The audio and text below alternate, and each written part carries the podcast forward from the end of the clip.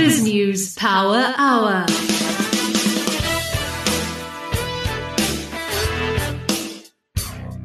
Well, it's a warm welcome to you. I'm Alec Hogg and uh, with my colleagues Justin Rowe Roberts, Nadia Swart, And today you'll be hearing from our brand new colleague who's sitting opposite me, uh, Michael Appel. Michael, good to have you on the team. Thanks, Alex.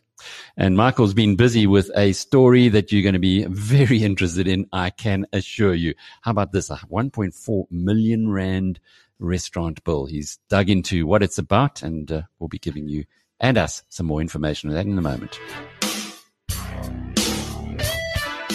But also coming up in the show tonight, I had a good chat with uh, Wayne Duvenage from OUTA. That's to do with the driver's license debacle. It's a, been a very well read story on BizNews, although we've really only got back to BizNews today after our holidays. Uh, the driver's licenses at the moment, South African Department of Transport has got one machine that prints driver's licenses and that machine is broken, despite the fact that the Department of Transport were told it was um, probably going to fall over. They were told that as far back ago as March. It did fall over in November. So if you're looking for a new driver's license, the reason why you haven't got one is because the machine is broken. But more than that, there is a, a, a deeper story to the whole driver's license debacle, which Wayne Duvenage has uh, discussed with us. We'll also be picking up later, Justin, with a couple of your interviews today. First of all, uh, the man himself, David Shapiro. What did you guys discuss? Had a good conversation with David Shapiro. It's been almost a month, Alec. Distance does make the heart grow fonder. It was great to ch- chat to Mr. Shapiro. He's been very active on Twitter. He hasn't had much of a holiday. I guess if you do what you love. You'll never work a day in your life. We chat a host of JSE stocks going into the new year. Shapiro has sorted out the Crystal Challenge with 75 participants. They've each chosen five stocks and the most popular stock out of all of them was the Purple Group, which is a hundred percent gainer in the BizNews portfolio in just six months. Yeah, it's been incredible. Uh, and in fact, if you'd been at the BizNews investment conference, uh, you would have bought it at 80 cents. As we do know, one of the guys there, he listened to Charles Savage, went outside, put 50,000 Rand into the shares at 80 cents. They're now sitting at what, 315? Three rand fifteen cents, correct. Well, a, a good winner, and uh, there's a lot of people who think that purple is going to be another big winner in the year ahead. Well, putting that one side, you also had a chat uh, to Treasury One about another big story of the moment, the rand. Andre Cilliers, currency expert at Treasury One, he gives us insights into what was driving the rand over the festive season. The rand strengthened from around 16 rand at the latter end of 2021 to around the 1550 mark. And Andre does expect some rand strength. However, with the budget speech in around a month's time, he is a little bit nervous that the data coming out of there might lead to some weakening in the months ahead. And as mentioned earlier, we're going to be talking with Michael Appel about uh, that story of a restaurant bill of 1.4 million rand. Hint, it's the best known person in Zimbabwe who footed the bill. Another hint, some of the champagne that was not really drunk, but wasted cost 10,000 rand a bottle. Extraordinary story. That's coming up just after the headlines. BrightRock believes that with every change in life comes opportunity, and the markets aren't any different. The daily movement in the markets means change for us all, sometimes small, sometimes big. This daily market report is made just for you by BrightRock, the first ever needs matched life insurance that changes as your life changes. Well, that's the cue, as per always, for the news headlines. Here's Nadia Swart. President Cyril Ramaphosa says the ruling ANC will push forward on the issue of land expropriation without compensation in 2022. Over the weekend, the ANC president said a lot more still needed to be done for the country to fully recover. Ramaphosa was addressing party members at the ANC's 110th anniversary celebration held at the Peter Mokaba stadium in Polokwane, adding that the party needed to engage in a frank assessment of how far it is in meeting the core mandate. Ramaphosa said the party would continue redressing the issue of land and returning it to its rightful owners. The land reform process that we need to embark upon, he said, will promote economic development for the benefit of all. The ANC will implement its resolution on the expropriation of land without compensation, despite the refusal of other parties in parliament. And mandatory vaccination policies have taken center stage in the tertiary education sector as thousands of pupils and staff at these institutions prepare for the start of the 2022 academic year. The University of Western Cape's Student Representative Council said anxiety among students was mounting as universities enforced mandatory vaccine policies ahead of the coming year. Several universities have adopted mandatory vaccine policies on campuses and among staff and students. However, some student leaders have opposed the decision, saying the policies will result in the exclusion of members of the university. And the interim board of state owned South African Airways says it intends to institute internal investigations and disciplinary processes with the aim of cleaning the company of all vestiges of its shameful past, as exposed in the Zondo Commission's report. The first part of the report was released last week and includes several findings on SAA. It recommends that a number of former high ranking SAA officials be investigated for fraud and corruption during the tenure of the airline's ex chairperson, Dudu Myeni, between December 2012 and October 2017. The report found that Myeni, a close ally of former President Jacob Zuma, sabotaged the airline from within via a mixture of negligence, incompetence, and deliberate corrupt intent. Myeni denies any wrongdoing. Justin, back to you for the market report. Thanks, Nods. The JSE All Share Index was up at 74,100. In the currency markets, the rand was slightly stronger against all the major currencies to 15 rand 64 cents to the dollar, 21 rand 22 cents to the pound, and 17 rand 70 cents to the euro. Gold is flat at $1,795 an ounce. A Kruger rand will put you back around 29,500 rand. Brent crude is trading at $82 a barrel, and the premier cryptocurrency will put you back 640,000 rand. In the financial news, retailer Steinhoff says its US-based mattress firm has filed an application with regulators for a listing on the New York Stock Exchange. The number of shares to be offered and the price range for the offering have not yet been determined, the retailer said in a statement. Steinhoff had announced in September mattress firm was considering various options. Its listing follows that of Steinhoff's European discount retailer Pepco in 2021. Steinhoff had raised around 17 billion rand through Pepco's listing, most of which was used to reduce debt. It's an interesting story that about Mattress Firm, and I don't think too many South Africans are aware that Mattress Firm, which is the biggest mattress uh, selling business or retailer in the United States, was started by a boy from Durban. So there's a big South African connection there. Uh, the Durbanites went over, they emigrated to the United States, I think to Texas, then built up this massive firm, which was then sold on to Steinhoff. It was the biggest acquisition that Steinhoff made. Justin, what was the, the, the price? Uh, somewhere over three and a half billion dollars. The mattress firm story is extremely interesting, Alex. So the headquarters in Houston, Texas, as you mentioned, Steinhoff bought them in 2016 for $3.8 billion, a premium of 120% to their market cap at the time. In 2016, they were subsequently delisted. The next five years have been a horror show for mattress firm. They've raked up a big debt burden. Lenders have had to bail them out. Steinhoff have lost. They were, they had 100% of the company. Now they only own a fraction over 50% and they are looking uh, to an IPO to raise capital. Well, I suppose when you do translate it into foreign currency, as you mentioned earlier with Pepco Europe, uh, it can be a big number in South African terms, but uh, shareholders should wait and see. Things things have been better with Steinhoff recently, but it still doesn't mean that because Mattress Firm is going to be listed, that suddenly uh, the company, those shares are going to be worth a heck of a lot more. Exactly. I think the most interesting thing with Steinhoff is it's becoming a big business again at a market value of 25 billion rand. It's the same size as a Pick and Pay or an AVI. If Steinhoff can become a two bagger from here, it's flirting with the JSE top 40. A two bagger.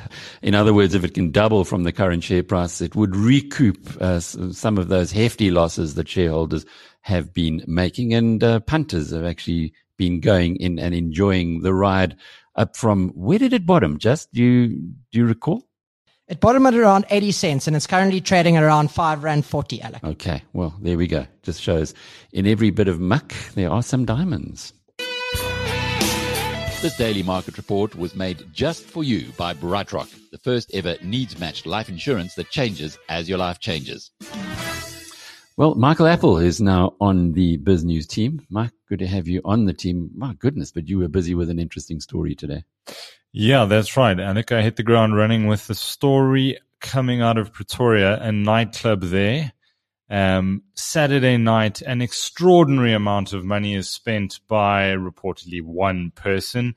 It's a story of extravagance, opulence, downright wastage. We're not even talking with anything to do with the ANC here. They are in no way involved in this at all. This has got to do with a man from our northern neighbor.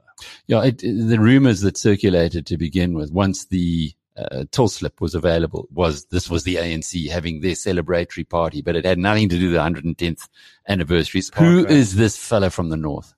So he is born Panganai Passion Java. And uh, according to the internet, he is a bit of a, uh, a prophet, a person who was able to. So he's in the religious game, is he? He's in the religious game. game. Mm. He's got a diverse portfolio, let's put it that way. He's in the ministry. He has his own TV channel. He has his own music label, PJ Records, and that's for Passion Java Records. So he makes, well, if we look at this, this till slip, this bill that came out, for him to be able to pay it in one setting, business is certainly booming. How big was the bill? Let me read it out in totality. So it's one million three hundred and seventy-four thousand nine hundred and forty-five rand, and one uh, one waitress who is listed on the bill. I'll keep her name out of it, but if that one person was to receive the ten percent service fee, it would have been one hundred and twenty-five thousand rand in one shot. And there was a 10% service fee. There was a ten percent service fee lobbed on. yes. Nadia, 125,000. I don't know if you did any waitressing in your younger days. I certainly did some barman I did, duties. but I never, I mean, almost, but never got quite that much for one shift. well, I, I, the best I got was a, a, a snooky pookie or a slangspook. to have to elaborate what that is. In Peter What Maritzburg, is a slangspook, they got a Alex? is red uh, muscadel and a snooky pookie is uh, white muscadel, I think, or the other way around. Oh, well, there we go. But that's Peter Okay, Maritzburg. Never got one of those. Mm, yeah, not not uh, not not the most salubrious uh, location. Nothing like this, Michael. How do you spend a million, one and a quarter million on one night's entertainment? So what we've been able to do is is stumble across uh, across with the help of the the biz news community some some videos of what actually went on that night.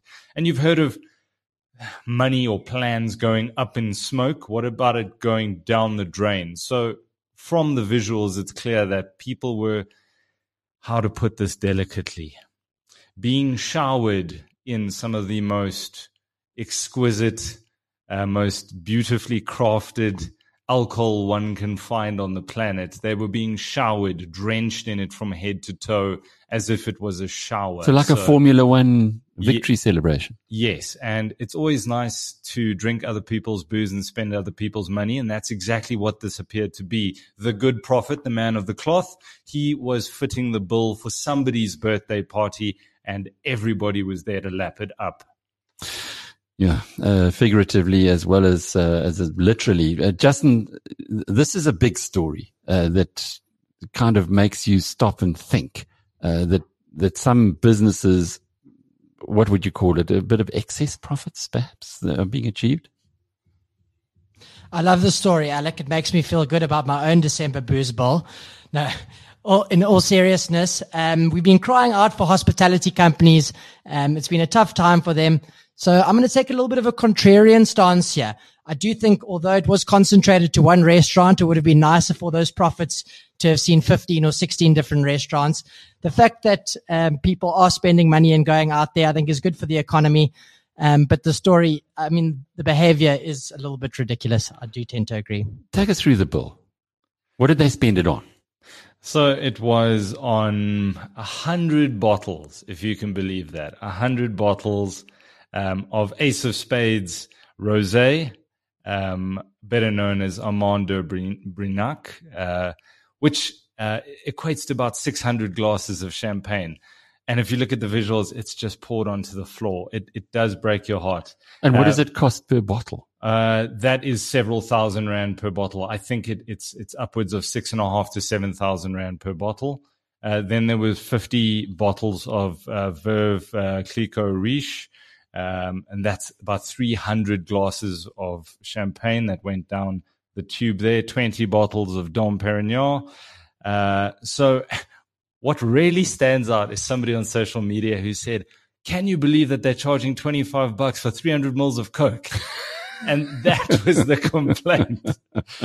25 bucks for a Coca-Cola. Well, compared with the thousands that were spent on the champagne. But, but who is this guy? Can you tell us more about him?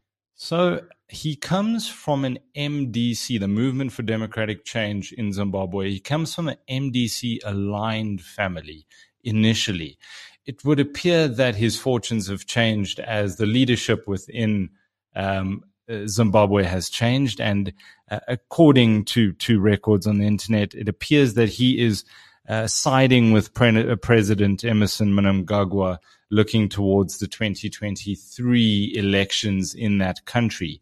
Uh, so he is, according to Zimbabwe Voice, named as one of the most influential Zimbabweans, not one of the most. He is absolutely top of the list of 100 influential people in Zimbabwe. So if you were looking to uh, expand your political reach within that country using somebody who's got uh, half a million followers on Instagram and social media presence, he would be a good man to to stay friends with, and that's exactly what President Mnangagwa has done. It seems he's within that ZANU PF fold, breaking with his sort of earlier childhood roots of being close to the MDC. Has he been trying to cover his tracks at all? Is there any attempt by them to get you off the story?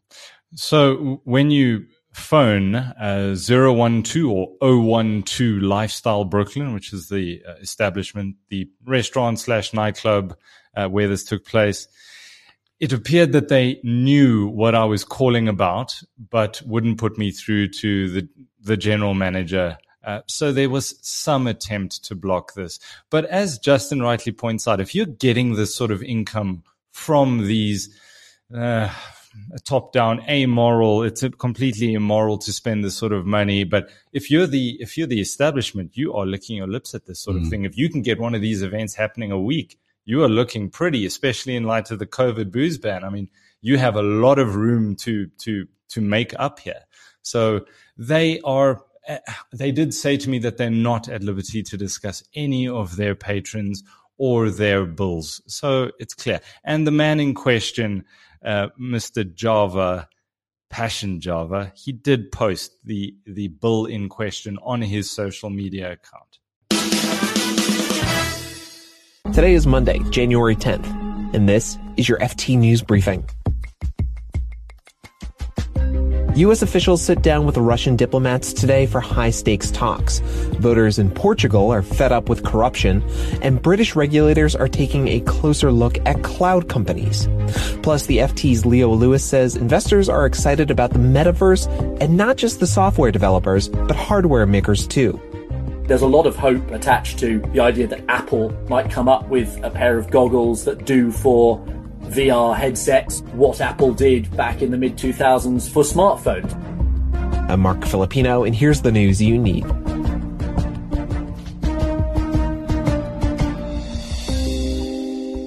Today, U.S. officials are set to meet with Russian diplomats in Geneva. It's the first of several meetings to address military tensions on the border with Ukraine. There aren't high expectations that the two sides will come to an agreement, though.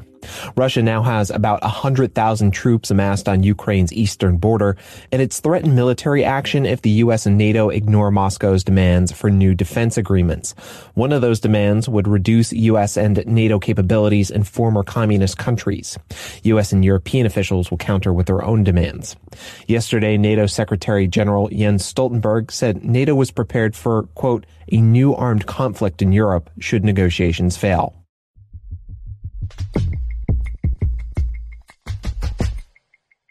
Voters in Portugal head to the polls later this month, and white collar crime is a hot button issue. There's been a series of corruption scandals in recent years involving judges, top bankers, football club executives, and most famously, former Prime Minister Jose Socrates. Most of the charges against him were thrown out because of time limits and lack of evidence. Voter frustration isn't just with the scandals, but more with the broader legal system. Here's our Lisbon correspondent, Peter Wise.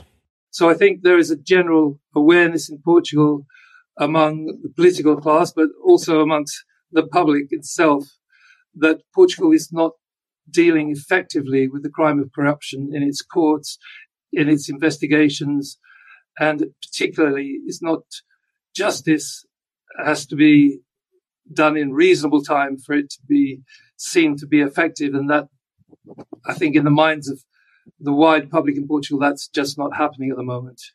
Peter says Parliament did approve a set of anti corruption reforms last month. But experts in the field of dealing with corruption feel that they're focusing too much on the laws rather than on if having effective institutions to deal with it, the effectiveness of the police, of the courts. So they find that their independence and their ability to act swiftly and efficiently is sometimes curtailed and hemmed in by a lack of resources. This public discontent hasn't been ignored completely. Peter says it's being harnessed by a right wing party called Chega. Uh, beginning the debates, there are going to be 20 or more debates on television between the leaders of, of different parties. And I think um, one of the smaller parties, which is known as Chega, which is a, a right wing populist party, its name means enough in Portuguese. And um, they are focusing a lot on this issue of corruption. They sense a public discontent. So Chega, which in the previous election only elected one deputy, is now hoping to become the third largest party in Portugal. And that would give it a considerable weight in the sense that most elections in Portugal and this one coming up in January is unlikely to produce a majority, an overall majority for a single party. So the third largest party could have considerable influence over the formations of coalitions or agreements on supporting a, a minority government. Peter Wise is the FT's Portugal correspondent.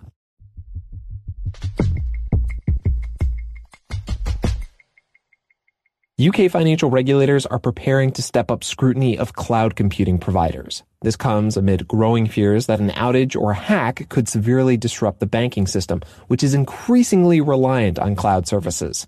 Sources tell the FT that the UK's Prudential Regulation Authority wants to see more data from big providers like Amazon and Google and Microsoft. UK banks have struck deals with these three companies. They see the cloud as a way to reduce IT costs, overhaul old infrastructure, and also detect financial crime.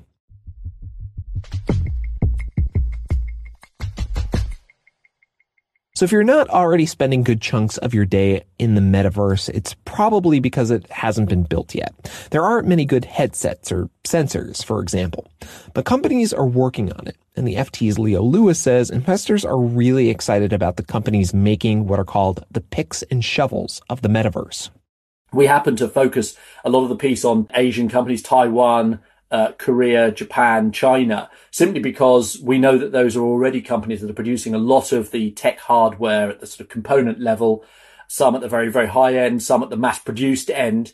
So they're saying to us, look, imagine that you're back in the year 2000 and the internet is on its way up and it's all getting very exciting. And the best way of buying the internet story at the time was perhaps not through the companies that have ended up very enormous like Facebook and Google and so on, but, but through the the companies building the servers and the, uh, the, the picks and shovels as they call them, and uh, and and that's very much the feeling now that there's a lot of investable universe where you can buy, as it were, the infrastructure for the metaverse at this point, while everyone's working out who's going to be the winners and losers amongst the the big kind of software and platform providers. So, Leo, are you excited about the metaverse? I am very excited. I, I, do think this. I mean, I'm not excited as an investor, obviously, but excited as a as a user because I think that some of the things that we've seen and some of the worlds that they would like to introduce consumers to are very, very intriguing and very enticing. Really, I, I, I mean, I'm somebody that has grown up with video games and see games very much as the entry point to a lot of technology. Do I want to be playing games? In these virtual worlds? Yes, absolutely, I do. Am I waiting and have I been waiting for the hardware to be just right? Absolutely. And, you know, I'm very much hoping, along with a great number of other people, but big games fans, that there will, something will come along. There's a lot of hope attached to the idea that Apple uh, might come up with a pair of goggles that do for VR headsets or that kind of technology what Apple did back in the mid 2000s for smartphones, i.e., you know, sort of creating a whole new market that's sort of based on one knockout brilliant product. And I'm, you know, as a potential user, I'm, I'm part of the excitement. You can read more on all of these stories at FT.com. This has been your daily FT News Briefing. Make sure you check back tomorrow for the latest business news. I'm Joshua Roberts of Biz News, and with me is Sasfin Securities' David Shapiro. David, we all saw you tweeting away during the festive period. I guess do what you love and you'll never work a day in your life. There's a host of interesting developments since we last spoke.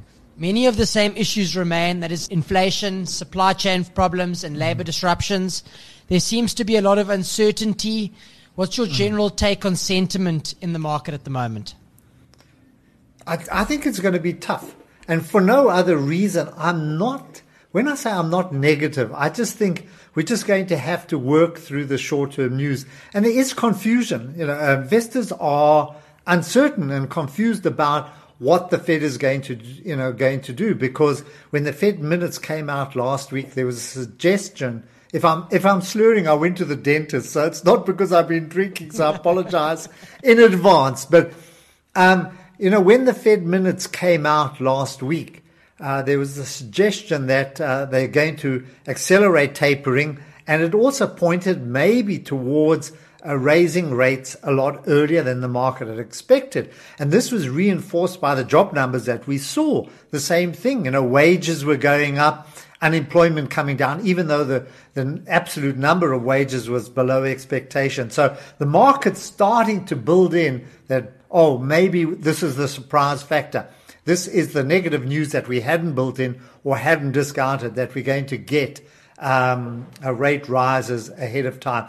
But Justin, what rate rises? You know, I mean, are we going to get rates going up to three, four percent, or are they going to just gradually creep their way up to 1% because at those kind of levels, you know, we can handle it if there's n- not too much disruption in the market. So I'm saying that's what we've got to work through. That's the uncertainty that we have to kind of discount.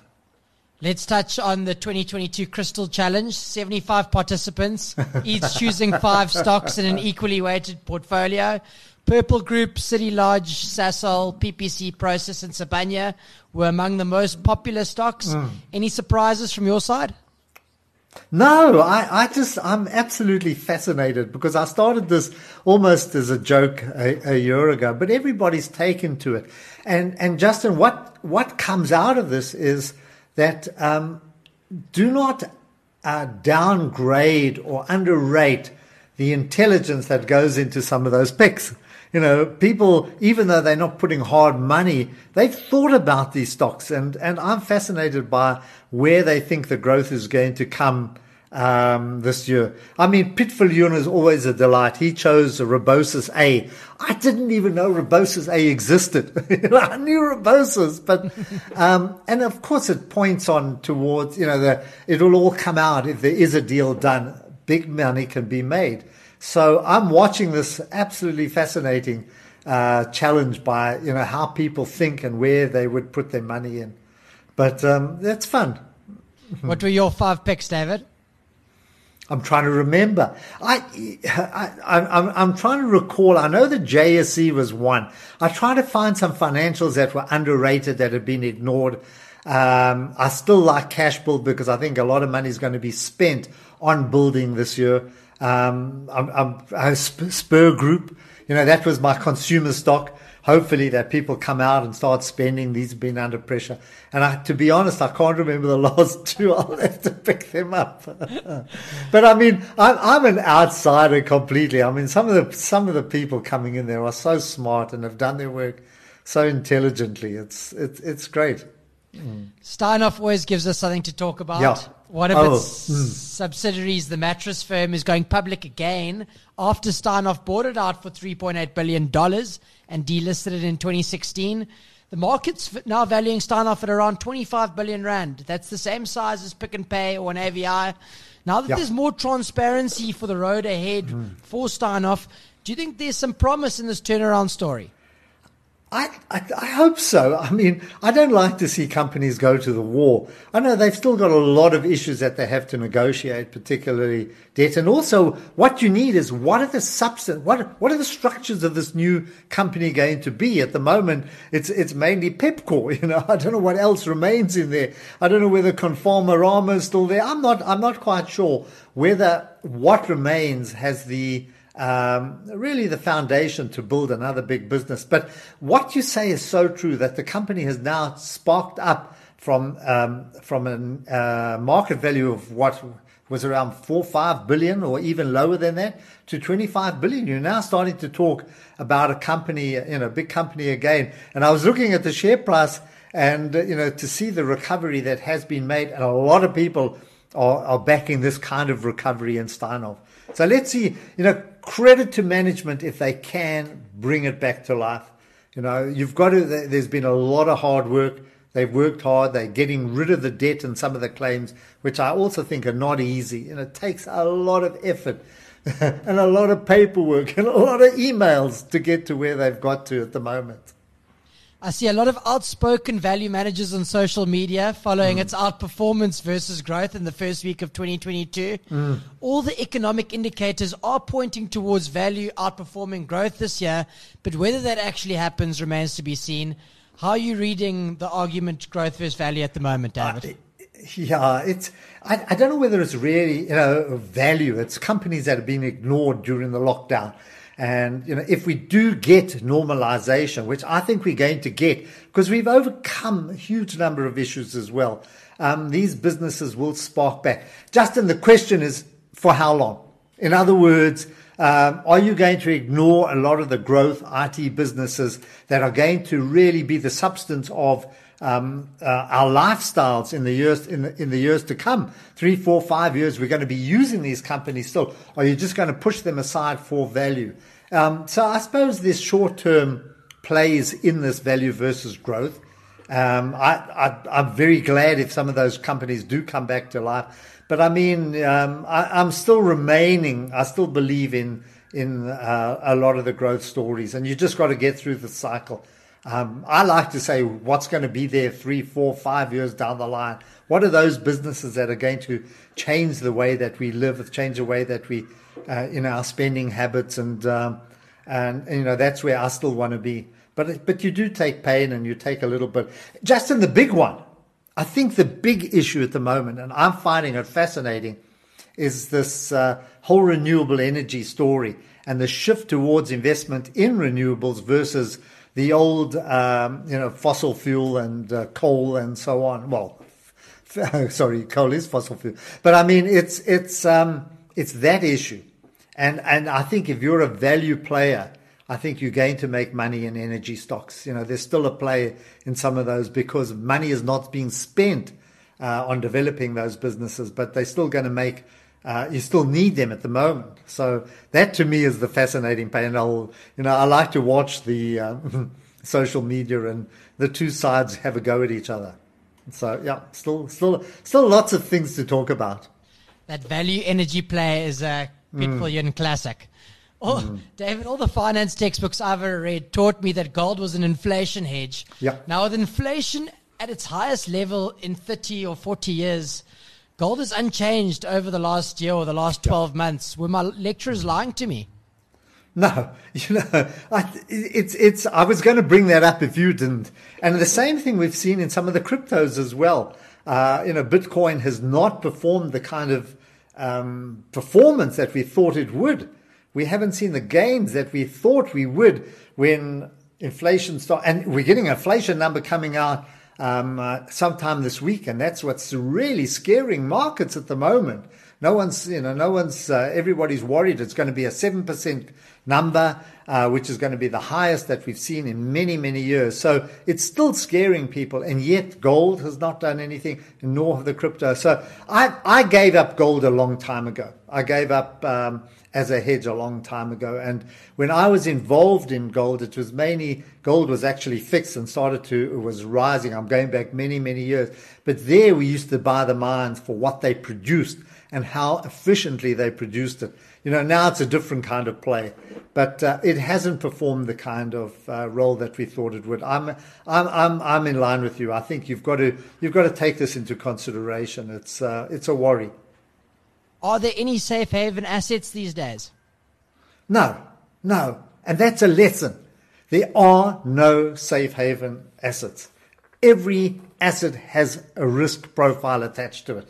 If you buy bonds and rates go up, you lose money. If you buy equities and earnings fall, you lose money. You know, um, there's obviously the vice versa as well. So I think you've got to be very careful, and that's why um, when you've got money and when you put money away, you've got to treat it like a business and and and watch assets and don't be attached to anything. You know, don't don't come too attached to that. But it's a it's a very valuable point that you you know that you bring up uh, because so many people say, "Oh, you know, I'm a gold man or I'm this man and that." I think you you can't package yourself. You've got to be very open minded when it comes to investment. Wayne Duvenage, who is the founder and leader of OUTA, is, uh, well, causing trouble again. I see this time with driver's licenses, but you're not really causing the trouble. You're more exposing the issues that are going on. Lots of people have been reading and commenting on this story on Biz News. How did you come about it or understand what was going on there in the first place? Well, Alec, uh, it goes back to last year when the, and I think even prior to, to last year, when the um, the whole driver's license queuing and booking system became a debacle, and it became quite problematic for people to to get their driver's licenses, particularly in Gauteng, and I think KZN was also a problem.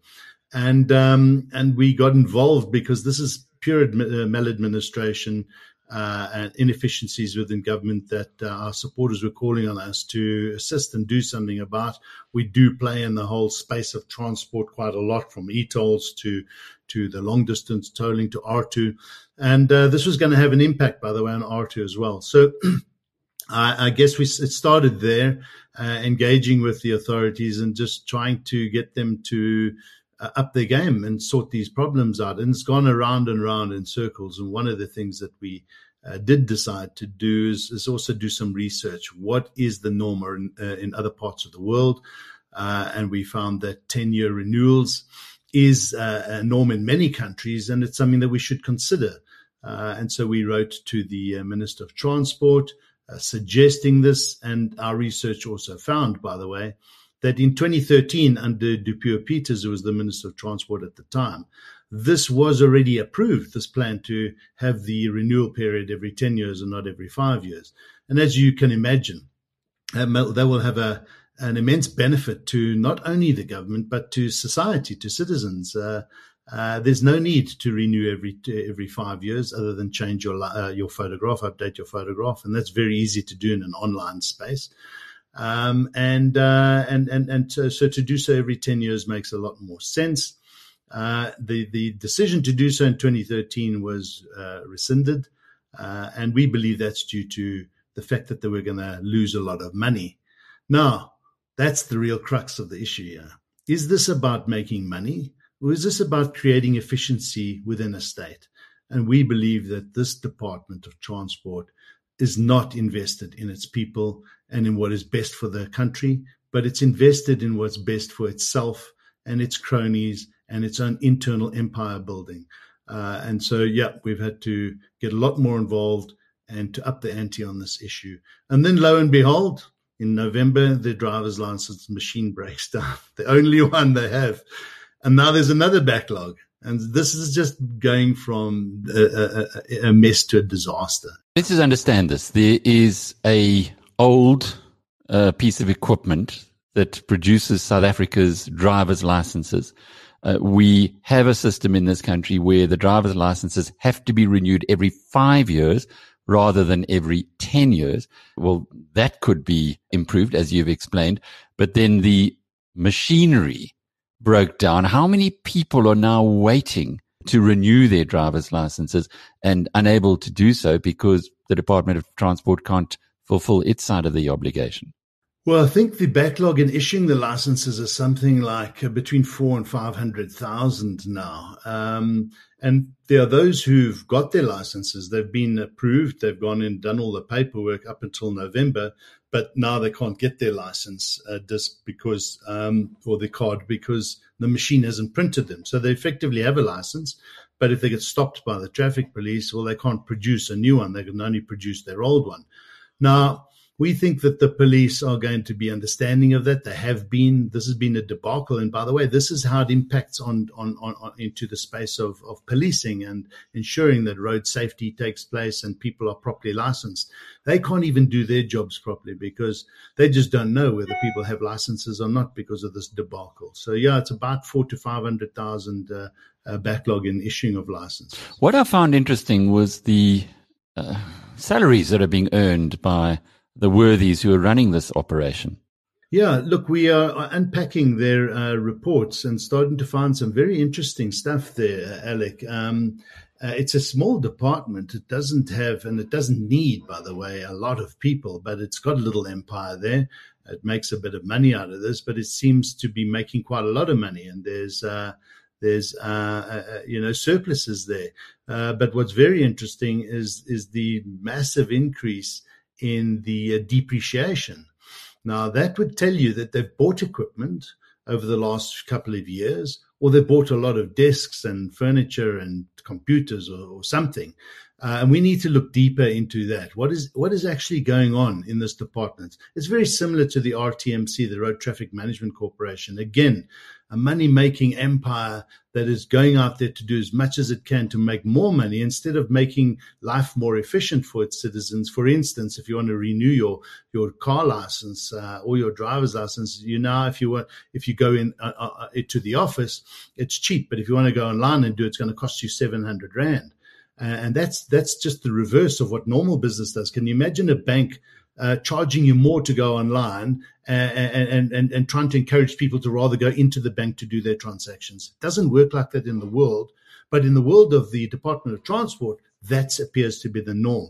Uh, and it's just absolutely crazy. Do you have any visibility on when this will all be sorted out? In other words, when the new equipment will be in place? We have nothing, uh, Alec. We write to the department. Uh, and we asked them just to be a little bit more citizen centric to keep the society in, informed. What is going on? Do you have a new machine? Will it be, will the current one be fixed? What is going on? Just tell us so that we can all sort of understand what your plan and strategy is to fix this. Otherwise, you leave too much up to speculation and and government's credibility starts to go out the window when that happens. Uh, of, of, course, this department's credibility has been shot for a long time, but they're doing themselves no favors in trying to improve that. So the short answer is no, we don't have any idea of what's going on and when it's going to be fixed. Talking about credibility, we saw the release of the first edition of the Zondo Commission report. Included in there is the story of Dudu Myeni, who you know very well, having uh, taken her to court uh, to get her charged as a, a delinquent um, director. Uh, have you had a chance to read through Zondo's uh, findings on the Myeni matter? Yes, yes, uh, we have, and uh, very interesting. I think he's very thorough and, and goes beyond just our case. Our case is mentioned in there. Uh, and um, and you know both the court at the time, uh, uh, uh Tolmay Judge Tolmay has already referred the findings of that court case, which uh, the judgment was given in May last year, to the NPA. Uh, but his report spells it out very clearly. And although we only dealt with two areas, the Air, Airbus, the swaps, the transaction swaps, and the uh, and the um, Emirates deal, there were a lot of other matters that we wanted to get into, but this case is through their Stalingrad strategy was just so drawn out, and we only had a month uh, with this uh, matter in court. Uh, but that was enough to have it declared a delinquent director. But what the report does, and Zondo's report goes uh, into all those other issues, the BNP Capital deal, uh, and, and a number of others, where clear evidence of her and he spells that out, and others. Uh, Yakhe Kwinana is another one. Um, is uh, uh, they found wanting and how they deliberately uh, interfered with the operational processes, which they are not allowed to do as non-executive uh, people in, in, in, on the board. Uh, and uh, and got in the way of business, which cost the airline dearly. And we lost that Emirates deal. It was very profitable for SAA. We lost our credibility with them and the international, uh, uh you know, aviation industry uh, started looking at SAA uh, from a different perspective. The Airbus guys, everybody was saying, "What is going on here?" And clearly, what was going on, and as the report shows, is that there was interference for for agendas that suited uh, state capture, that suited individuals, that suited specific deals that people were going to get rich out of and were not in the best interests of SAA or this country. So, what's going to happen to Dudu Myeni? Well, what should now happen is she she obviously she's remained silent in in Zondo Commission. You can do that there uh, for fear of incriminating herself. Well, she can't have that approach when it comes to court now. So, what we're wanting is the NPA to start acting on this information. We think they are. They've got a substantial amount. We've uh, made Section 27 referrals. This is a referral that you can make with all the evidence supporting that referral directly to the NPA. We believe that they're going to take this information and she's going to have to be tried in a court of law. And if she wants to keep her mouth shut and not respond to the questions, then, well, the judge has a very easy decision to make. One side of the story is told, the other side is missing, and it's off to jail you go, uh, Ms. Myeni. But you know, the question then is, well, when is this court process going to happen? And that's the question that many in society have, and we do as well. Why is the NPA so slow in moving on some of these very clear cut cases. And uh, we are going to be engaging with them on that. I think uh, Shamila Batohi will be engaging with civil society because it's a question that has been asked a lot lately. You know, we've given them a bit of rope, a leeway to to improve their uh, capacity to deal with their skills shortage and the, the mountain of work that has to happen. But I'm afraid it's just just dragged on for too long. And I think when you start digging deeper, Alec, into what's actually happening here, we find a situation where something different has to be done. This is not just your normal NPA that's going to get through this mountain of evidence that has to be uh, tried in a court of, of, law. And a lot of people that are currently walking the streets need to be uh, held accountable. Uh, I think they're going to have to explore working ways of working with civil society because we can assist. Um, the law is very prescriptive and allowing us to get involved, uh, we're going to have to set up new mechanisms to introduce more from civil society, maybe changes to law, maybe corruption courts. Who knows? Zondo had great recommendations in there around an anti-corruption or, uh, uh, uh agency. Uh, not too dissimilar to the National Anti-Corruption Forum that's being set up by the president, but it gives it more autonomy and uh, uh more powers going to be very interesting to see how that takes place. But something has to happen very different to what is currently happening. Otherwise, we're not going to get through. This currency focus is proudly brought to you by Treasury One, South Africa's leading treasury solutions company that unlocks financial value for your business. I'm Joshua Roberts of Biz News, and with me today is Treasury One's Andre Cilliers. Andre, we spoke around a month ago and the Rand dollar price was around 16 Rand to the dollar. Now trading around the 15 Rand 60 mark. What were the main driving factors that drove the Rand during the festive period? Well, during the festive period, uh, we had an interesting uh, time in the sense that markets was very thin. Liquidity is always very thin in those periods. And we had actually seen the rand weakening at one stage to well above the 16 level. Um, and we had a bit of a seesaw, especially in the beginning of the year, where it came down to the 1580 level, then jumped back up against the 16 level.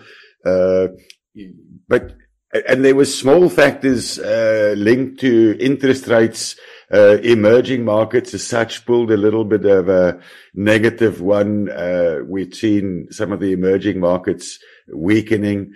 Uh, but I want to ascribe that nothing significant other than very thin liquidity, um, and, and, and very thin on the new side. And even the smallest and slightest bit of movement, be it a gold price that went above 1800. We must not forget that we had a gold price at one stage almost at $820 an ounce. That retreated back down. You know, so there was a mixed bag. Uh, but that mixed bag throw into low liquidity uh, and you get these volatile swings. It's only really from today onwards uh, that we have most of the players back into the markets mm, and that your liquidity will start coming back into the market uh, and that you can really see where things want to go. The US Federal Reserve's December minutes were recently released. A more hawkish stance from Fed Jerome Powell, an increased rate of taper, and the interest rate increase are expected to be more frequent this year. Investment banks are adjusting their predictions about the rate hikes and the pace of the taper. What are the implications for firstly the dollar and secondly the rand? Well, the dollar could benefit from that. If you look at the uh, really textbook economics, it says higher rates, uh, positive for a currency, inflow of money into the country, etc. You know, that's the normal rhetoric thing uh, regarding economics. Now, so it could benefit the dollar. However, I think that the dollar has benefited from this already in the last couple of weeks. Uh, call it the last two, three months, because that's where we had seen inflation at the higher levels, uh, where it persisted at the levels and where the Federal Reserve had actually admitted uh, that inflation is not transitory anymore and that it's there to stay. Now, during the last release of the unemployment figures, uh, we had also seen that unemployment is a little bit lower. Uh, and we had also seen that uh, there is still further pressure uh, on the wage uh, wage bill in the sense of higher increases for people, which adds to the inflation problem. But that's there and we know it and we've known it for a while. So if I say that the dollar can benefit, I am kind of of the opinion that we've seen the benefit already. Uh, and that it will not have a major impact going forward. So I don't think that we'll have a dollar um, going down to the 110 or 111 against the euro.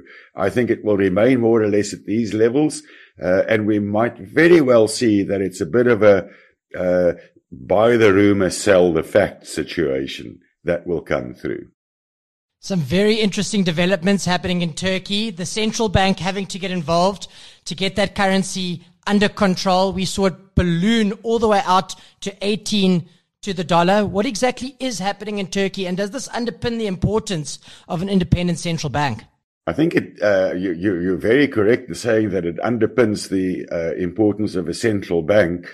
Uh, what's happening in Turkey is is kind of a mystery because you know the one day it's this and the next day it's that.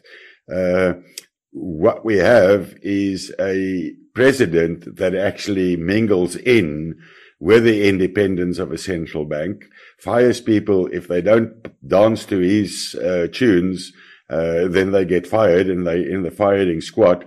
Uh, and then it doesn't really matter what a central bank does, whether they intervene to prop up the currency market or whatever they do will be in vain. You need to address the issue and the issue lies with the government uh, and the independence that gets taken away from all other institutions. So now that's not likely to change and that will definitely not change in the short term. So that volatility from Turkey will be remaining with us for quite some time. We have to wait to see what happens during a next round of elections. And that's not on the cards for next week or the month or the six months forward. Uh, so Turkey and the trouble in Turkey will be with us. But I think what we're also seeing is that Turkey is having less of an impact on generally what happens in emer- emerging markets. And it's actually decoupled itself uh, and moving a little bit on its own. And I think that will continue uh, and have less of an influence on what happens on emerging markets. So I think for the short term, one can actually park Turkey uh, on the side saying that it will have less of an impact unless something dramatically happens to the positive side in terms of government and the stance of government to institutions, especially the central bank. Uh, that will definitely have a positive impact, but as far as the negatives is concerned, I think that will diminish a little bit in value uh, as it's decoupled itself already from the emerging market space. The commodity bull market seems to have run its course. How important are strong commodity prices to the local currency? Well, we are a commodity currency. We should never forget that. And a very big part of our GDP still comes from the uh, commodity side, from the mining sector. So uh, we can never walk away and say that commodity prices or the level of commodity prices is of no interest to us. But you will know that I have, for a very, very long period now, said uh, where people are speaking of a total decline or sinking in of commodity prices, that I think it will stabilize. The same sort of increases will not be there for this year.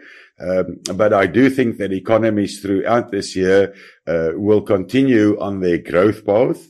Uh, I think if you look at the whole situation regarding Omni, Omicron, uh, these, the new variant of uh, COVID that came about and the impact of that in Europe, uh, and the increase in infections that there was in the lockdowns that came with it and the curfew times, etc., that came and was embarked on in the European zone.